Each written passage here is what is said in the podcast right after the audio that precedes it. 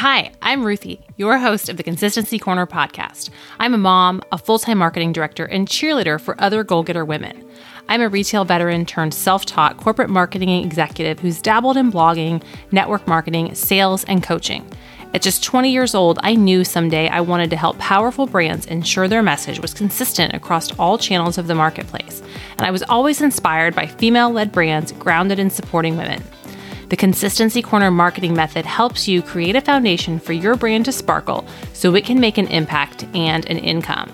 On this podcast, we'll talk all things marketing and help you create an effective strategy for your brand and discuss mindset and productivity tips to help you be at your best, even while you juggle all the things. Let's get started. Welcome to episode 13 of the Consistency Corner podcast. Today, we are going to dive into a huge piece of the Consistency Corner marketing method and talk about the importance of having a brand guide and what all should be included in your brand guide. Now, the Consistency Corner marketing method is a framework to help you create a brand that sparkles so that you can truly make an impact and an income. And there's four components of the framework that include mindset, your brand guide, your business goals, and your content strategy and plan. Now, we talk mindset every Monday here on the podcast, and mindset is the foundation of everything you do in your business, not just marketing. We'll spend plenty of time talking mindset because just like every single day you have to take a shower to keep the dirt away, you've got to work on your mindset every single day to keep it in the right place and to keep the negativity out.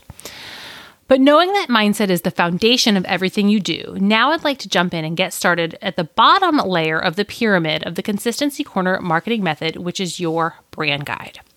So, why do you need a brand guide? Well, a brand guide is a comprehensive and cohesive document, or even a blueprint or recipe for all the things that make up your brand.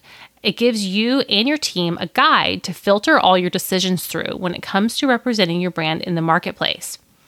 A lot of the components of your brand guide are probably already swirling around in your head, but getting it out on paper helps you get consistent with your brand message because it puts it in front of your face and helps you grow your confidence in who you are because you've clarified it. And as you communicate that consistent message to your audience, not only will you grow in your confidence, but you'll build trust and loyalty by being consistent. Now, if you're a solopreneur, you might think that you don't need a brand guide because you, quote, know, unquote, I'm doing the air finger quotes here, um, you know everything about your brand. But as we dive into the elements of a brand guide, you might realize that there are parts of your brand that you haven't considered. It's kind of like that weird hallway in your house that you forgot to decorate. And even though you walk past it every single day, you just don't think about it. You don't need to decorate it. But as soon as you do, it's so much better and you love it and you grow in confidence in that space. And every time you go there, you're like, oh, I love this. I'm so glad I put this mirror here or this plant or whatever. There's pieces of your brand that you're going to find you haven't considered. But then once you do, you're going to fall in love with it even more and be that much more passionate about your own brand, which honestly, that passion and confidence will translate when you're talking to your customers and your audience. If you have a team, if you're not a solopreneur and you've got team members, it's even more important to have a comprehensive brand guide to ensure that your brand mission, values, and messaging are clear to your entire team so that they can deliver a consistent experience to your customers. So, what all goes into a brand guide? The first thing I want to preface this list with is that it is a living, working document. Like a vision board or a calendar, things can change. You can always tweak add to it, or even pivot elements of your branding. But you have to start somewhere. I don't want you to be chasing perfection here. As we dive into the different elements, just, you know, jot down what comes to your mind first, and you can always go back and edit later. You're definitely going to want to grab a pen and take some notes because there's a lot. And in fact, we're going to go through your brand guide in two episodes, but part one we are going to dive into now. I will say this is a little bit of a time investment in building your brand, but it's building a strong foundation and you will be so glad you did it. So, step one of your brand guide is defining your mission, vision, and values. This is the stuff that maybe is not quite as fun as choosing colors, fonts, and photos, but it truly is your North Star. I have read for years that you should always start with your mission and vision, but just busting out a mission statement is a lot harder than it sounds. either you get writer's block or you can't quite find the right language to truly clarify what you do, and it can take time to get the right fit. But it's like finding the perfect pair of jeans. It's a hunt, and once you find it, it's so worth it. The other analogy that I like to use for your mission, vision, and values is that it's kind of like building a house. Picking out the cement or the block for your foundation isn't all that interesting. And no, I'm not even 100% sure that's what goes into a foundation, but my husband is in construction, so I'm pretty sure it is.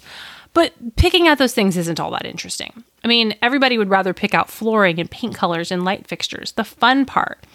But your foundation, without your foundation, your house will crumble. And your foundation for your brand is your mission, vision, and values. And then the flooring, paint, and lighting are things like your logo, colors, and key images, the pretty stuff that everybody sees. And they may look pretty and they're the fun and sparkly things that we love to show off. But without a foundation, if you just throw some flooring and light fixtures and curtains on a, you know, piece of dirt, they're not going to last. We need a foundation. So, thinking about your mission and vision, let's talk about the difference between a mission statement and a vision statement. A vision statement focuses on tomorrow and what your organization ultimately wants to become where a mission statement focuses on today and what an organization does to achieve that mission. I think your mission is something that you share with internal and external audiences, while your vision statement is really more for your internal team. It's an aspiration and a goal. Your mission is why you exist, your intention, and ultimately how you deliver it. And then your vision is inspirational and challenges growth for you and your organization. Mission and vision both answer the question of who you help, how and why you help them, and where you want to go. So, what are your values? And I, you'll hear me talk a lot about a values based brand because I so believe in values leading us from a place of consistency because it builds trust with our clients, our team, and ultimately builds confidence in ourselves. Living by our values as people and as companies reinforces authenticity and ultimately aligns you with the community you were designed to serve. Customers who identify with your values will be attracted to work with you, and employees who resonate with your values will be drawn to your team as well. When it comes to writing out your mission, vision, and values, I encourage you to start with a brain dump. Just get it out all on paper or a Google Doc, and then maybe take a few days or even longer to revisit it. Sit with it, let the words marinate in your brain, talk it over with someone on your team or a friend to bounce ideas off of, and remember that you can always tweak down the road. When you feel like you're finished, start saying it out loud. Think about how you would teach your mission, vision, and values to a new employee. When I graduated from college, I worked for Victoria's Secret for a long time, and I can still tell you the four brand values I learned in week one of my management onboarding.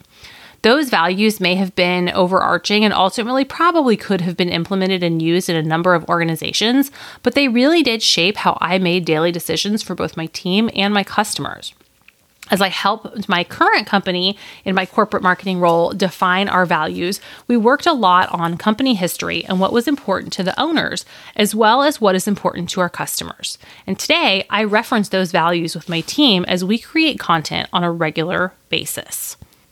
I had to pop in for just a second to tell you about the new content planning template that I have created just for you to help you create a system and a strategy to organize your content over the next month.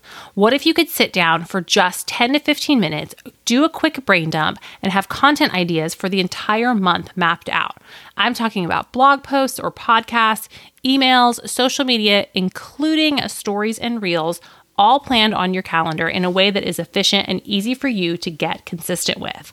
I've created this content planning with your brand guide in mind, so check the link in the show notes or go to ruthiesterrett.com to grab your copy and start planning your content based upon those brand values. All right, so step two of our brand guide is getting to know your ideal customer. Now that you know your mission, vision, and values, you're going to think about and talk about who you are serving or your ideal customer. And the thing is, you cannot talk to just everyone because you'll end up talking to no one.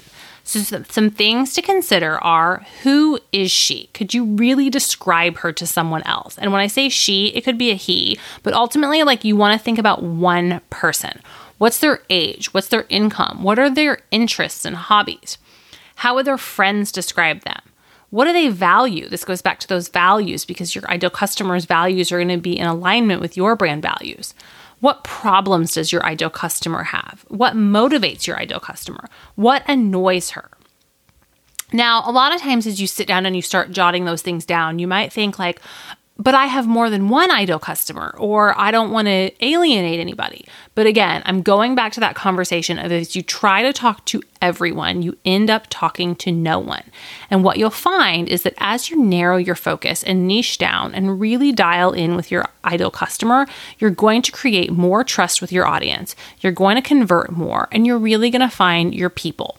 You might even attract people who are not your ideal customer, but ultimately, by staying focused on that ideal customer, it helps you clarify your messaging, it helps you get consistent, and it helps you create a relationship with the customers that you were meant to serve.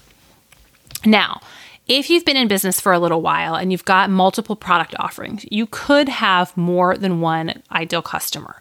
But I do want to caution you in saying that you should always have one primary ideal customer you can have a second or even a third ideal customer, but then you want to make sure that you are crafting messaging specifically for those customers as well. Um, and that's when it starts to get a little bit confusing because you're talking to, again, multiple people with multiple interests, multiple values. So try to pick that one ideal customer. And then if you have to layer in a second or a third based upon the pillars of your business, your product offerings, make sure that you are specifically then tailoring messaging and content for those second or third ideal customers.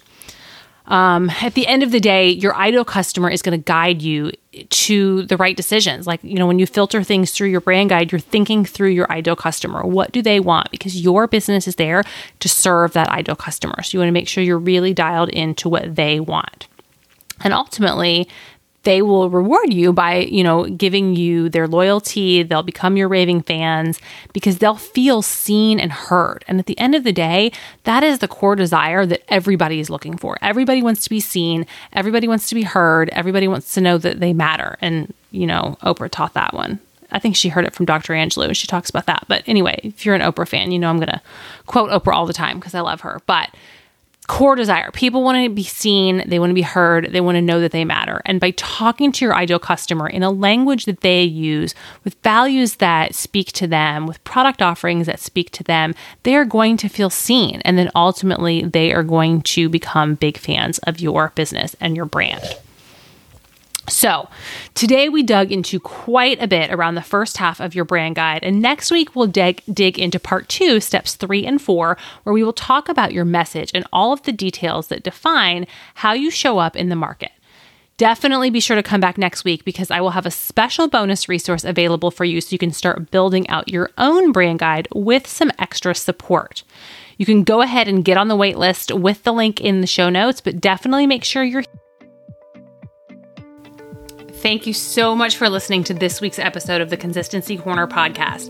Be sure to connect with me on Instagram at Consistency Corner for more marketing made easy mindset tips and behind the scenes of working mom life. If today's podcast was helpful, I'd love it if you would leave a review wherever you listen to podcasts and share a screenshot and tag me in stories so I can cheer you on and learn more about how to support you in building a brand that truly sparkles.